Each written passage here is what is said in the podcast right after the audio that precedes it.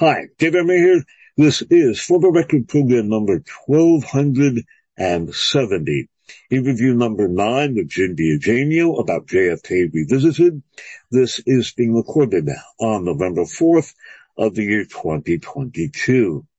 And it is my pleasure and my privilege to bring back to our airwaves once again the Jim DiEugenio, the author of Destiny Betrayed, among other titles, and also the man selected by Oliver Stone to write the screenplay for Stone's recent documentary, JFK Revisited. And also, Jim is the author of the book taken from that documentary. Jim, welcome back once again to our airwaves. Nice to be here, Dave. Thank you. We did a 25 one hour series on your magnificent book, uh, Destiny Betrayed. I was about to say JFK Betrayed. but that was true too. Um, in that series, I said repeatedly that I thought that arguably the most important part of that book was how you showed us the media's betrayal. We, we depend on the media as our eyes and ears on the world, and we're dependent on what we hope is accurate information presented by them in order to manage our quote democracy unquote. Note the quotes. And in Destiny Betrayed, you showed that the media were not only not credible, but that they were active co-conspirators with the intelligence community, the Department of Justice, and the forces that assassinated JFK. So I thought before we get into the role of the media as delineated in JFK Revisited, if you could review for us how the media behaved in regard to Jim Garrison's investigation. Well, in Garrison's case, there were two network programs that went ahead and criticized Jim Garrison. One was specifically about his investigation in New Orleans. The other one was more about the Kennedy assassination in general, worried about upholding the Warren Commission, which of course Garrison was plugging holes in. The, the one was at NBC Okay. Um, and that one we now know, of course, was approved by the Sarnoff family, which at that time owned that television corporation. Now, something I didn't know back then, but I have found out since that the CBS program, and by the way, that was the biggest documentary program that CBS News had ever uh, started and they spent more money on it than any other documentary that they ever did before. This was a four night special. Okay. Four specific nights. Okay. With no commercials. All right. In which Walter Cronkite and Dan Rather were sent out to support the Warren Commission. It's very interesting because I knew a late employee of CBS, a guy named Roger Feinman. He was a follower of Sylvia Meagher. Okay. They both lived in New York and he very much admired her work. At CBS, he decided that he was going to object to doing another one of these programs. All right. And he started writing letters to the standards and practices department. They didn't like this, of course. And so the writing was on the wall that he was going to get fired. So he began to pilfer documents out of the CBS files. He would stay late at night, making up an excuse that he was working. And when everybody was gone, he would start pilfering these files for proof of what they were really doing. Okay. Now, what's so odd about the CBS program is that this began as a group of reporters who actually wanted to do something right in the Kennedy case. All right. Uh, producer Les Midgley, reporter Daniel Schorr, okay, and uh, uh, two others decided, why don't we do a really good series on the Kennedy assassination instead of something as stupid as the Warren report? And I'm, although, you know, of course I am paraphrasing, but that's pretty much what they were saying. All right. And so what happened is this went up the corporate ladder as it always does in a hierarchy. And it went up to the executive committee. All right. The executive committee was made up of some very big, like Bill Paley. Okay. And Sig Mickelson. All right. And I think Stanton was also a member. And they decided that they were going to put the kibosh on this. Okay. And so they sent two of these guys out to California to consult with two high powered lawyers for CBS. When those two meetings were finished, okay, the point was made. We are not going to go ahead and buck the Warren Commission. All right. We are going to go ahead and attack the critics of the Warren Commission. And I'll tell, and let me tell you, this is a, I don't have to tell Dave Emory this because he knows it. This is an object lesson in what I believe Upton Sinclair once said. Okay. It's very difficult to talk a reporter out of his story when his paycheck depends on him writing that story. Okay, so in other words, these guys were not going to go ahead and sacrifice their, their well-paid positions in this beautiful CBS building with their cushy jobs. They were not going to sacrifice this on the altar of Jim Garrison or John F. Kennedy. Okay. And so the last holdout the last holdout was Midgley, Les Midgley. Okay. Two things happened to Les, Les Midgley. First of all, his fiance got a job in the Lyndon Johnson administration for consumer protection. Secondly, he got a promotion to the highest uh, editor position at CBS. Okay. All right. Thirdly, there began to be a series of memos that began to circulate through the people who were involved on this project. This new memos, the new memos coming in were signed by if you can believe it, John McCloy. In other words, John McCloy was an unnamed consultant on this show. Not have to tell you who John McCloy was. He was one of the Warren commissioners. He had been a pillar of the establishment at least since World War II. All right. Okay. And so he, of course, was going to object to any criticism of the Warren Commission and he specifically went after Midgley. The combination of his wife getting that job, him getting the promotion, and John McCloy's entry into the consultancy on this program, that was enough for Les Midgley.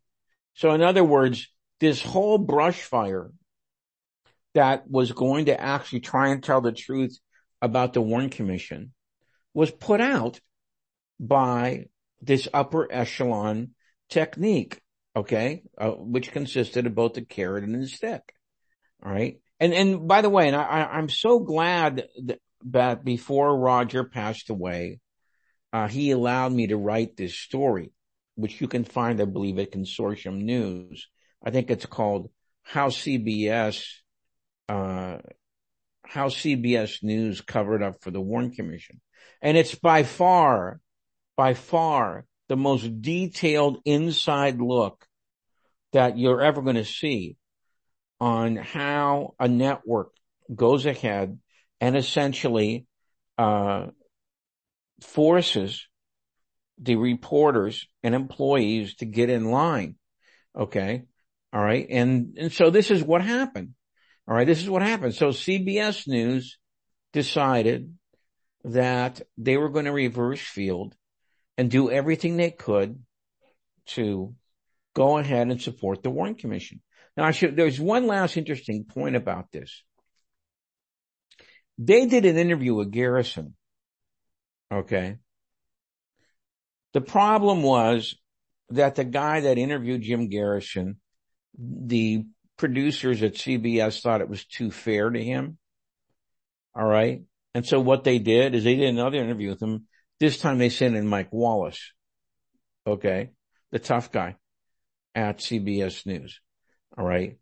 Now, the whole thing about the CBS special, you know, it was really one of the worst, uh, pieces of, of garbage that you're ever going to see. Okay. On the actual specifics of the Warren report. The NBC special was a straight out hatchet job. Okay. Run by Walter Sheridan and he got the okay. And we actually have this in writing now from the Sarnoff family up at, uh, up at NBC headquarters. And let me add one last thing about the NBC special. When the review board was trying to get documents okay, in the 90s. They wanted to get the memos that Walter Sheridan had written while he's working on this show. Sheridan would not give it to him. Okay.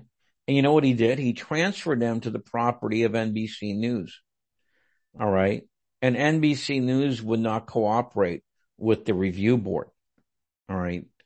Um, in one of the memos that we do have, you know, Sarnoff essentially says about the operation against Garrison, shoot him down.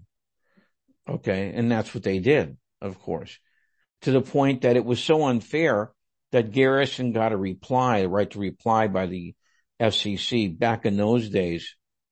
If you can remember this, Dave, and you probably do. Okay. Uh, back in those days, you had this concept called equal time.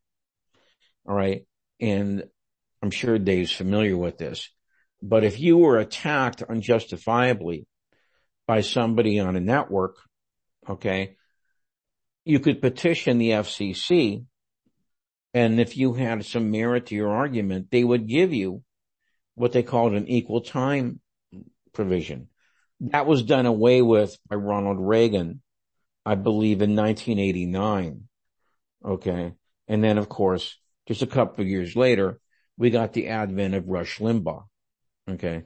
So that shows you what that was about. Excuse me, 1987, not in, not 89. All right. Now, the other, the other, we, in the film, we go after the New York Times. Okay. Uh, because they full out supported the Warren Commission with everything. That they actually printed almost the entire Warren report in the Sunday issue once, uh, once it was released in late September.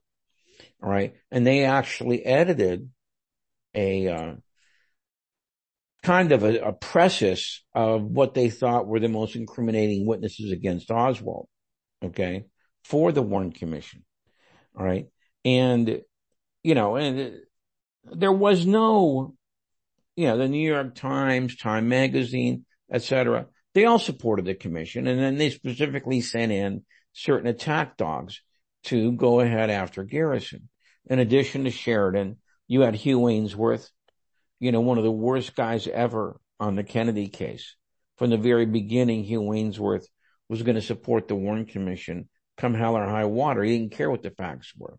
And then the other guy was James Phelan from the Saturday Evening Post. I believe Aynesworth was working for um, what was it? Newsweek at the time. All right. And, and Phelan was at the, uh, Saturday Evening Post. All right. And so this is what you get, you know, where you have Uh, and this is, I, I believe, I believe that this is one of the reasons that the MSM has fallen into disrepute because you can't trust them on these kinds of issues, right? These big, you know, earthquake type of issues that go to the heart of the American empire. All right. And it's been proven time after time that you can't. And with this sorry performance, which I've just mentioned, okay, it's very justifiable why they've lost so much confidence. All right. And so why people like you, people like Dave Emory and other alternative broadcasters and authors have come to the surface as a result because so many people don't believe the MSM anymore with very good reasons. Uh, Jim, you mentioned uh, briefly Sylvia Meagher. She was the author of a book called Accessories After the Fact, uh, which is an ironic title in light of the role of the media. Uh, one of the things that is pointed out in JFK Revisited was that various mainstream media voices came out with ringing endorsements of the Warren report when they could not possibly have read the 26 volumes of testimony and exhibits upon which its findings were allegedly based. Uh, develop that for us if you would. Well, that, it's even worse than that. It's even worse than that, Dave, because they couldn't have even read the 888 pages of the Warren report. Their, their specials, two of them were one on NBC and one on CBS, came out within 24 hours of the Warren report. Okay. So they were obviously, I don't think there's any question about this today. They were obviously, and we make this point in the film, they obviously were working with the commission. All right. There's no doubt about this today. We know this for a fact. All right. And they were being funneled certain pieces of information and certain witnesses uh, to be on their programs within 24 hours after the issuance of the report. Now, really, this is, you know, to really think about this, what I'm saying here. I, I don't think there's any, any question about this, that this is a violation of journalistic ethics. You, you cannot possibly have a fair and objective analysis of something as important as a Warren Commission report if you're already cooperating with the people who are putting it together. You know, and I proved that. I just, because we, we showed that this happened. But I think Barney Birnbaum, who was one of the producers of the CBS special in 64, confessed to this. All right. And I just proved it with John McCloy in 67. So it happened at two time intervals. You know, you, so how on earth can you say that you're judiciously or objectively analyzing a piece of information when you're cooperating with the people who wrote it? You know, and, and by the way, of course, I don't have to say this. It's obvious. You know, the revelations of Barney Birnbaum, those did not come out until I believe 76 or 77. Okay. So in other words, at the time it was being broadcast, there was no hint of this, you know, and the same thing with John McCloy in 1967. He wouldn't admit it. He would not admit that he was a silent consultant on the 67 CBS show. All right. Now, how on earth, how on earth can you defend that as a piece of journalism? All right. When you don't tell the public what you're doing. Okay. And, and obviously they didn't want to tell the public because it would make them look bad. All right.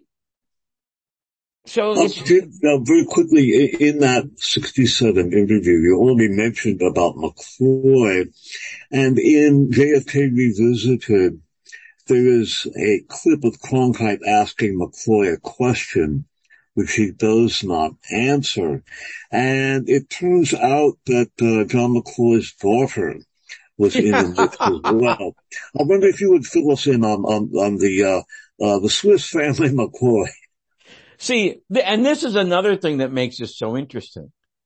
When John McCloy's memos started being circulating, okay, within the circle that was making the CBS special, they were, they were, they had a heading with Ellen McCloy's name on it. Ellen McCloy was John McCloy's daughter.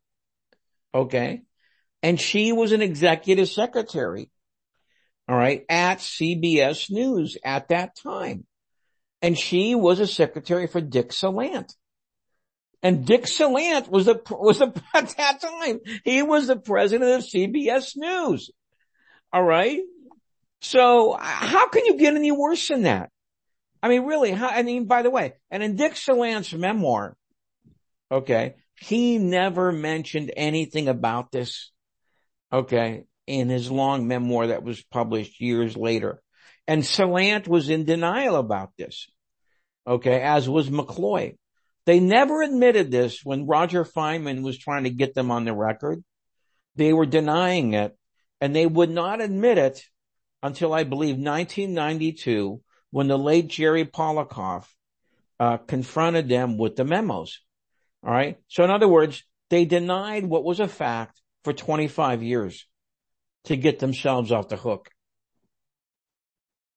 Uh, one of the things that is interesting is how the stance that the MSM have adopted has perpetuated itself. One of the things that you write about in the supplemental interviews uh, to the two and four hour versions of the JFK Revisited documentary, and that is Alec Baldwin's experience when he wanted to do a program on the 50th anniversary back in 2013 and he found out that uh, he wasn't in Kansas anymore.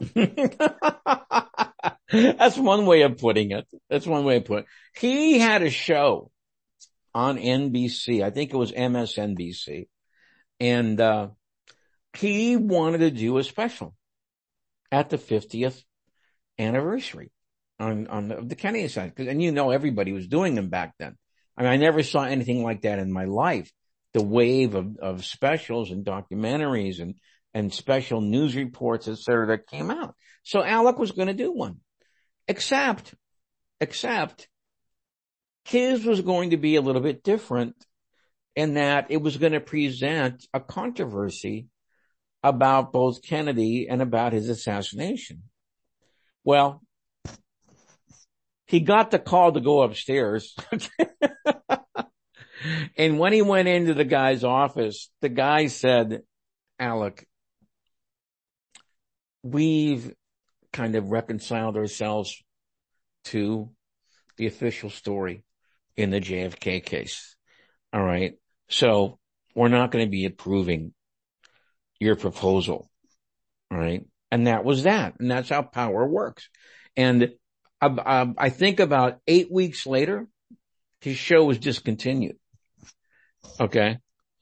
So that's the way it works in the real world. And I've, I've given you three examples that the 67 CBS one and the 67 NBC. I've actually given you four because I gave you the Birnbaum one with the 1964 CBS special that was issued with like within 24 hours of the Warren report. So this is, this is the way power works in the MSM. Don't let anybody, don't let anybody tell you any different. Okay. That's yeah. the way it is. Uh, you mentioned Tom Brokaw in the supplemental essays. He is, of course, very well known for being one of the voices of truth in our mainstream media. And he had a two-word statement. I believe it was to Alec Baldwin. if you would uh, reiterate that for us. No, no, it was to John Barbour. Oh, okay. okay. Okay. John Barbour, of course, used to be, uh, uh, a, a, big, a big wheel at NBC. He had a show, Real People. All right. For about three years. And John was an acquaintance and a friend and an admirer of Jim Garrison. And, and he has these hours upon hours of interviews that he did with Jim Garrison. And some of it is in the video, the Garrison tapes. And so when he heard Tom Brokaw was going to do something for the 50th, okay, he got in contact with him and said, Tom, I've got all these interviews with Jim Garrison. Do you want to use, look at some of them so, and use some in your show? he got a very succinct reply. Okay. Three words. No Garrison, John. and he didn't even want to look at the stuff. I think that is tragically representative of the situation uh, as it existed in 1963, as it existed in 1967, as it existed in 2013, and frankly, as it exists today.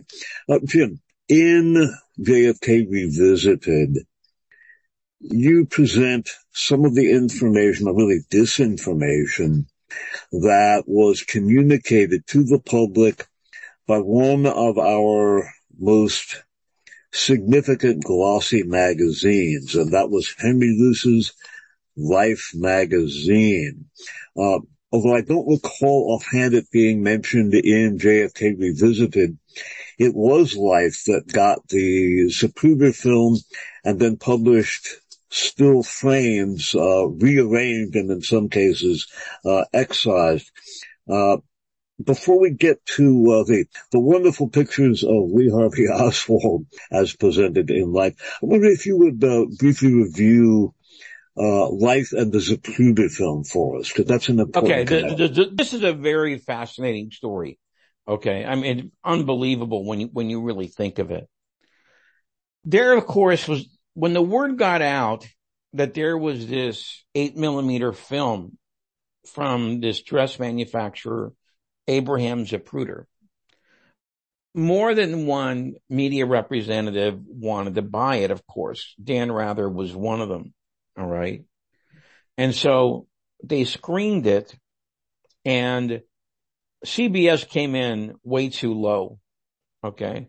I mean, Zapruder, once they saw the film, Zapruder knew what he had. Okay. By far the best film of Kennedy's assassination that there was. All right. And so after he rejected the CBS offer, which I think was like $10,000 or something. All right. Um, he decided to hold off for a day until he could hear from Dick Stolley, who was the Life magazine regional manager down there. All right. And Stolley came in with, if you take a look at the whole transaction, all right, um, which ended up being film and print rights. It was, I believe, something like $150,000 for the whole thing. Okay. Now, once Life magazine had the Zapruder film, you know, there's no other way to say this. They lied about what was in the film and they lied in two different ways. One by commission and one by omission on the commission one, Paul Mandel wrote a story. I believe it ran like in early December of 1963 because the word had gotten out that how could Kennedy receive a bullet from the front of his neck if Oswald was behind him? Okay. That was one of the first things, of course, because Malcolm Perry said three times on the day of the assassination from the Parkland press conference that it appeared that the anterior neck wound was one of entrance. And so this became one of the serious problems that say Mark Lane wrote about in his early, uh, his early defense brief for Lee Harvey Oswald. So what does Paul Mandel do? Paul Mandel, and remember, Life was huge back then. Life, I believe, had like seven or eight million subscribers back then. All right. Paul Mandel writes that in the film, you can see that Kennedy turns around towards a Texas school, book depository building. And this is how he got shot in the throat from Oswald. Oh my God. Talk about mind boggling. Of course, everyone listening to this show and Dave and me has seen the Zapruder film. And there's no instance in that film that anything like that or close to it happens. All right. So this was a blatant lie. And I'm sorry, I don't, I don't believe that Paul Mandel and his editors didn't know it was a lie. Okay. You're not going to tell me they had the, they paid $150,000 for this movie, the equivalent of like 1.5 million today, and they didn't watch it. Okay. I, I just don't believe that. All right.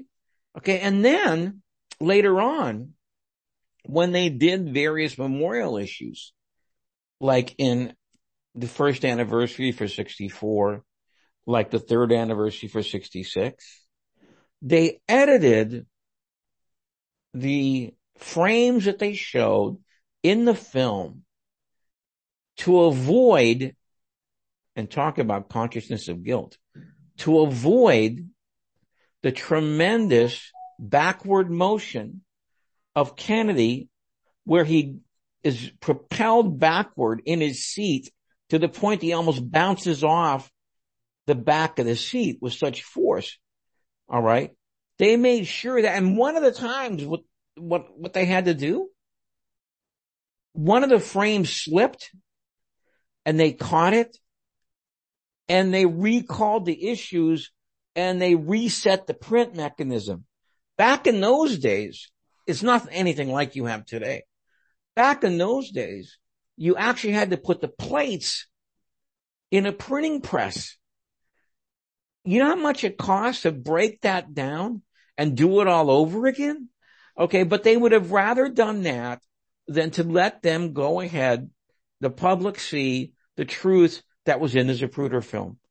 That's how bad Life magazine was. Then, and here's the capper to this story.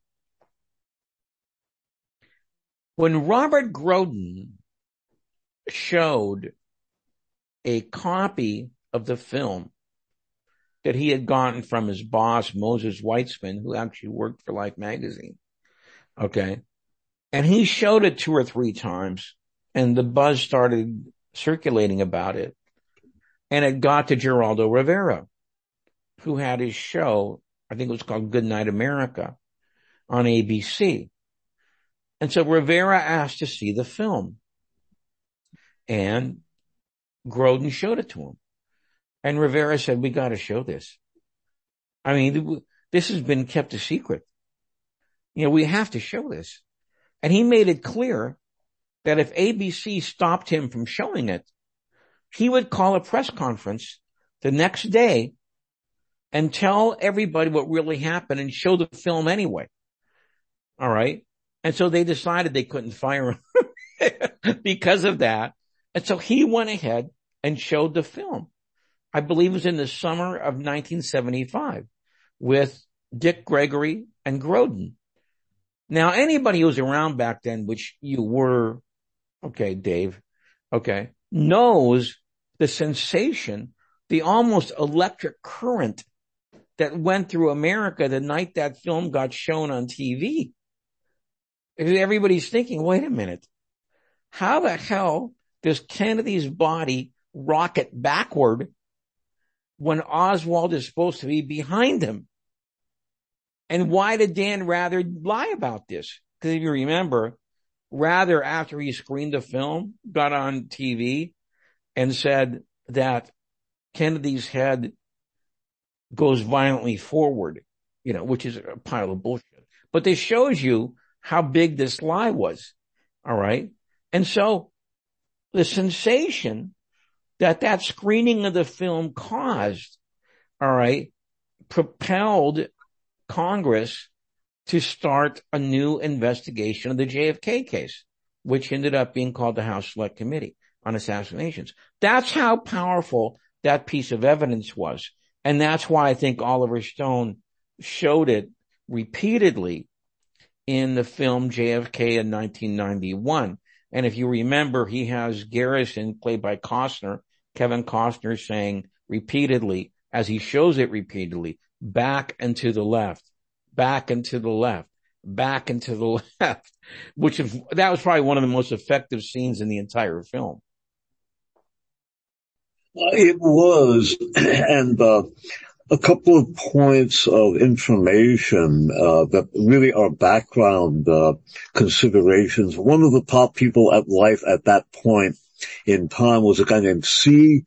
D. Jackson, who had a long history of psychological warfare, working with the government. So he was basically a high, high placed long-standing national security operative. And Henry Luce himself, the owner of Time Life, was an admirer, an open admirer of Mussolini, to give you an idea of mm-hmm. uh, the general perspective that they had. Um, there is a well famous, uh, a well-known cover uh, of Life magazine featuring a really bizarre photograph, quote unquote, of Lee Harvey Oswald with the weapons that he allegedly used to kill J.D. Tippit and President Kennedy. Uh, before getting into discussion of the rifle itself and its physical characteristics, uh, there was a fascinating detail in JFK Revisited. And this, it would be wonderful if, if we could get Lieutenant Columbo or, um, well, some, some TV detective, Sherlock Holmes or somebody, and I say, Lieutenant Columbo, I'm going to make a fool out of myself by attempting to, um, impersonate the late, uh, Peter Falk, but, uh, he might have said to him, oh, just one thing. I'm sure there's a perfectly logical explanation. Uh, in the various pictures of Lee Harvey Oswald carry, holding a weapon, the wedding ring is on different fingers in the different pictures. Again, I'm sure there's a, a perfectly logical explanation. And by the way, my wife is a big fan of Life magazine. Uh, tell us about uh, a different kind of ring cycle then. Yeah. See, we, we showed this in the film and Brian Edwards, who used to be a police investigator, discussed it. Okay. Uh, back in those days, um, when the Warren Commission report was issued, all right, there were three different copies of the film. All right. Of, of the, of the photos, excuse me, not film, photos. All right. And when you put them next to each other, you can see that the ring on Oswald's hand switches in the last one, I believe it is, from the right to the left hand. Now, why on earth, if such was the case, sure looks like it, you know, why on earth would Oswald say, uh, hold everything. I want to switch the ring from this hand to this hand. okay. And by the way, I can't take credit for that. I can't take credit for that. That there was a guy on Greg Parker's uh, forum down in Australia, reopen the Kennedy case, who first noticed that. I wish I could have taken credit for it.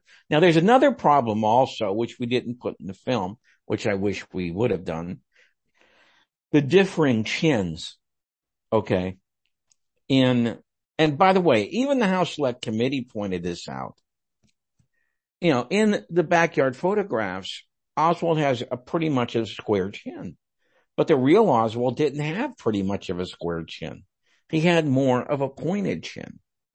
So when people start talking about these photographs that they've been, you know, the House Select Committee said they were okay and everything you know, the House Select Committee did not do this kind of analysis on it. And that's even before we talk about the rifle, which is probably the worst part of the whole thing. Okay. We'll, get into the rifle in just a sec. Uh, I just want to point out briefly and in passing, although it was not mentioned in the film, the shadows in those pictures of quote Oswald unquote go in different directions, which cannot happen, as some wags have said, that could only happen in a solar system that has more than one sun. Although never having been in one, I can't I'll say for sure. And also in, in at least one version of it, Oswald's body is tilted at a really weird angle. I yes. mean, it's just a really strange quote photograph unquote. And I think even an amateur could see that it had been doctored. Now, uh, the rifle itself, some of the points of discrepancy that are highlighted in JFK Revisited, the length of the rifle that Oswald ordered, and the mounting of the sling on the rifle. And there is considerable variance in what should be a single consideration. Well, okay. Those two points you just mentioned. The rifle that Oswald was supposed to have ordered is classified as a 36 inch in length carbine rifle. Okay.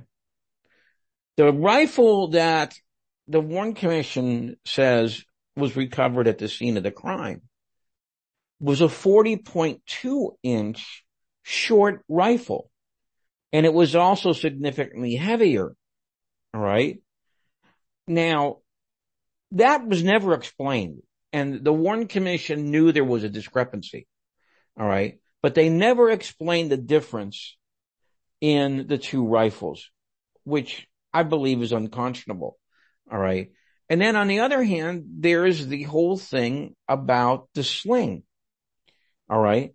And in the in what looks what what it looks like in the backyard photographs is the sling is mounted from from below.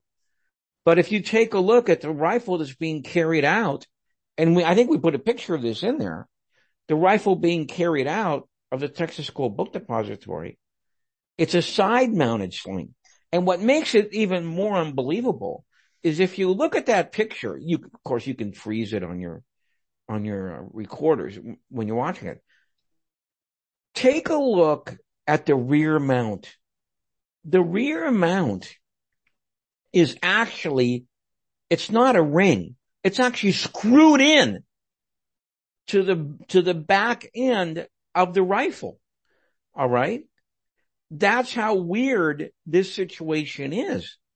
There's never been any explanation of Oswald ever taking that rifle to any kind of gun shop and having it altered like that. Okay. So these are some of the, and I can go on the, the, the whole story about this rifle and this, I'm, I'm so glad Oliver had the guts to include this in the film. And, uh, because I wrote up a special section on this for him. And, and what we did is we wanted to cue it off Tom Brokaw's uh, cross-examination of Marina Oswald. All right. Because he says it's his rifle. And so, and so I wrote up a following line in, in the original script that says, you know, is what Brokaw saying true? Or is it just a shibboleth that's been passed on year after year because nobody's wanted to question whether or not that was really the rifle that he ordered. So I'm very glad that Oliver included that and I think it's a very, very important piece of evidence. Just one last thing I'll say about this. The official story says that Oswald mailed a money order, okay, one morning from the Dallas uh, post office, the main post office on Ervay Street. And he mailed it to Chicago, which is about 950 miles away and it went through the sorting at the main post office in Chicago to the local post office. Okay. And then they sent it to Klein's. It went through a sorting at Klein's because they sorted according to cash, money orders, checks, and then in state and out of state.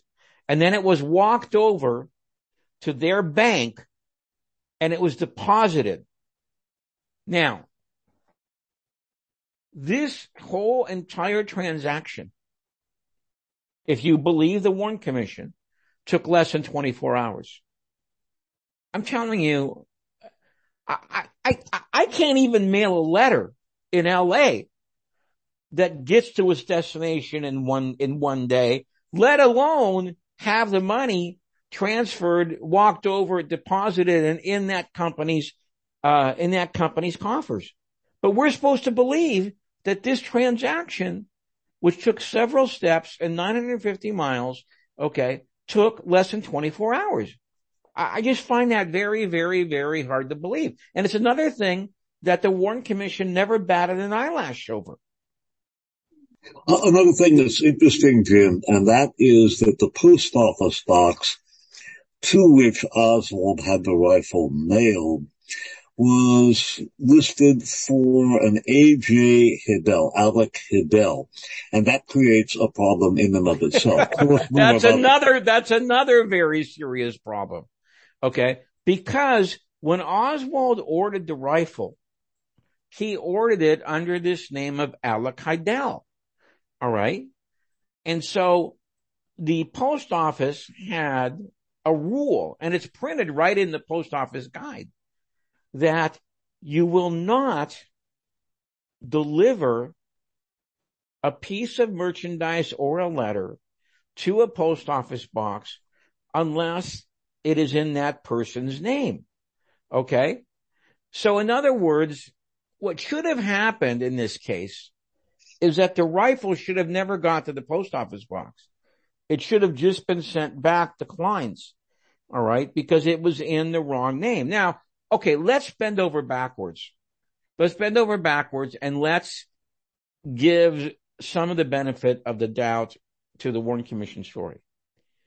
If Oswald was going to pick up that rifle, he would have had to prove that he was both people, Oswald and Hidell. This would have been probably gone up to the supervisor level and he would have had to shown both IDs. Now, and then he would be given this four foot box that has Mark Klein's rifles in it. Okay.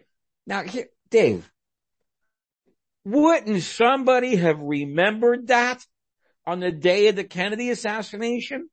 If that really happened, you would think the people involved would have jumped out of their seats and said, my God, I gave that guy that rifle. All right. But nobody remembered anything like that happening. You won't find one witness at the Ervay Street post office that will, that said he gave the rifle to Oswald. And there's uh, three or four other things that go into, but I, but I think we made the point that this had been, I, um, uh, that's why I said I'm so glad Oliver put it in there. This had been blindly accepted for way too long. One of the things that is so striking about the entire purchase of the, of the weapon by quote Oswald unquote and this is pointed out by the narrator in the documentary. At that point in time in Texas, you could walk into a sporting goods store, any store that carried firearms for sale and buy one over the counter paying cash and without producing ID. That raises some very interesting questions. Develop that for us, Jim. Yeah, okay. And by the way, you can see this in the Steve McQueen, Ali MacGraw movie, The Getaway, okay, which is a pretty good picture if you haven't seen it, directed by Sam Peckinpah. McQueen goes right into a gun shop, okay, doesn't show anything, pays for the shotgun and the shells, okay, and then takes it outside and starts shooting up a police car. Okay, so there, that's in 1971. Okay, so why on earth? and you really got to wonder, you know, did the Warren Commission not even think of this? Why on earth, if you were going to use this rifle to do what the Warren Commission said, in other words, go ahead and, and shoot Kennedy and wound Connally, why would you put a name an address, a PO box, even if it was an alias, okay, which they could have found out about because when Oswald got arrested in that summer in New Orleans, okay, the FBI was on to this fact, okay. All right. So why, why would you do something like that if you could have just gone ahead and left no trail at all by just paying cash over the counter? All right. Okay. I, I it, again, this is another thing that, you know, I don't believe got as much attention as until Oliver's did it in his 1991 feature film. Uh, it, it is a very interesting point. And there are sort of two levels of cover up about Oswald. One that he was a commie, and we've spoken about that. And the other was that he wanted to generate publicity. And uh, why he, if, if, he were doing this for a cause, why he would uh, attract attention to himself by uh, purchasing a mail order weapon is something that is worth noting. Uh, another thing, Jim, too, in the film, you have actual footage of the way Oswald responded to reporters and what he said when he was asked if he killed the president. And, and he, and he said no. And he said, no, I didn't shoot anybody. And then when they started asking him, well, you know, why are they, because I work in that building. That's the reason they arrested me. And then he said, we got, he got really flustered. And as, and you can see so memorably, you know, he says, I'm just a patsy. Truer words, truer words were never spoken. And Oswald began to realize this, okay, when he was being shuffled around in the hallways of the Dallas Police Department, you know, that everybody against him, everybody accusing him of this crime. And he says, I'm just a patsy. Uh, indeed. Uh, Jim, we've got about seven or eight minutes left in the interview. And, uh, moving now from discussion of the rifle and the circumstances under which, quote, Oswald, unquote, obtained the rifle to the actual, quote, sniper's perch, unquote. In JFK Revisited, there is footage of how the rifle and the three cartridges allegedly ejected from it were found. And that in and of itself is noteworthy. Develop that for us if you would. All right. This is, again, I'm very glad that Oliver put this in the film. All right. Because Tom Alyea, who was a noted reporter and photographer in Dallas at that time, worked for a local TV station. He was the first civilian up on the sixth floor. All right. We've all seen the official photographs of the shells that are scattered on the sixth floor. All right. I'd say there's maybe 15 or 20 feet between all three of them. And so Tom Alyea, when he saw those pictures, said, no, that's not the way they were. They were within a handspan of each other, maybe a hand towel. Okay, but they weren't scattered like that. He said, I believe he says, Will Fritz picked them up and then he dropped them. And that's where that picture comes from. And by the way, he's not the only one who said that. Luke Mooney, who was one of the early policemen up on the sixth floor, told that to Mary Ferrell in the 1970s. So we have it from her and him also. Okay. And so this begins, you, when, when you get, get confronted with evidence like this, you begin to see just how bad the Dallas police, you know, really were. And they were, they were really pretty bad. Okay. I, I have to, and then, well, we can go into several other things here. I'll let you lead me on, but it was really a tragedy that the Warren Commission essentially accepted what the Dallas police produced, even though their performance got capped off by Jack Ruby shooting and killing Oswald while they were literally arm in arm with the intended victim.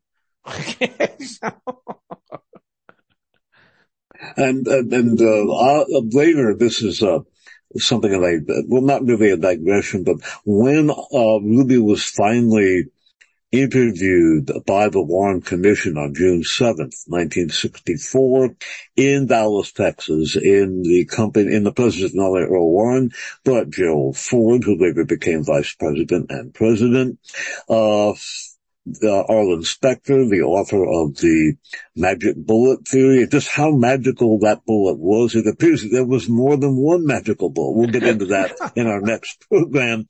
And also Leon Jaworski, best known as Watergate special prosecutor, but also uh, a member of the Texas Court of Inquiry in response to a question by Gerald Ford, who after Ruby said to Warren that, I'm paraphrasing slightly, that he had been told, meaning Warren had been told that Ruby was part of a conspiracy or a plot. Uh, Ford says, quote, by that do you mean the plot of Oswald, unquote? And Ruby, that's a good one. Well, then Ruby says, quote, and this is verbatim, I'm trying to tell you that I'm part of a plot to silence Oswald, unquote, that under oath to the Warren Commission, and it couldn't be more unequivocal. Uh, back to the sniper's nest, or really that belongs in quotes, Jim. Uh, again, when, when a rifle ejects spent cartridges, it, it, shoots them all over the place. They would not have been found laid out uh, in a, a neat row very close to one another as uh, reporter Tom Alyea saw them. And we've got just, well, you know what? We've got just a couple of minutes here. Um, By the way, we... maybe I could say this. When the FBI tested this, when the FBI tested this, they, they went up there and they went ahead and started, they said, look, some of these shells were 41 feet away from the rifle when they stopped rolling. Okay. So what you just said is absolutely true. It's ridiculous that they would all be within a space of about a, a hand towel. That's just preposterous. Well, it, it obviously indicates uh, that well, we all aren't in Kansas anymore. uh, Jim, we've got just a couple of minutes left. I want to mention that I'm doing a Patreon site now, and we are doing bi-weekly, monthly, uh, bi-weekly Zoom Q and A's and on November 20th, the Sunday before the anniversary of the assassination, uh, my present guest, Jim DiEugenio, is going to be a guest from 1 to about 2.30 on the Zoom Q&A on Patreon. So this will be a chance for the audience to interact directly with Jim. Uh, Jim, tell us about uh, Black Ops Radio, tell us about kennedysandking.com and also where people can get the DVDs, both the two hour and four hour version and the book JFK Revisited. All right. Um, kennedysandking.com is, I'm the editor and publisher of that website. Deals with all four assassinations of the 60s. JFK, Malcolm, RFK, and King. All right. Reviews and articles. The I'm a semi-regular on Len Osanic's uh, Black Op radio show out of Vancouver. The DVD, which if you can believe it, it's back in the top 10 again. okay. It's back. Uh, maybe it's your show, Dave. All right. Uh, you can get that at amazon.com. Okay. You can get, it's all three, you know, the, uh, four, the two hour and the, uh, commentary one. And in the book, you can get it at Abbey Books, it's called JFK Revisited Through the Looking Glass. You can get it at Abbey Books, or you can get it at Barnes and Noble, or you can get it at Amazon. And the, the book contains both screenplays with footnotes and also what was cut out of the film, about 200 pages of interviews from 30 witnesses. Alrighty. Well, uh, this is all we have time for. We will continue the discussion in our next interview. This concludes for the record program number 1270, interview number nine with Jim DiEugenio about JFK Revisited. This is being recorded on November 4th of the year 2022. I'm Dave Emory for Jim DiEugenio saying thanks for listening.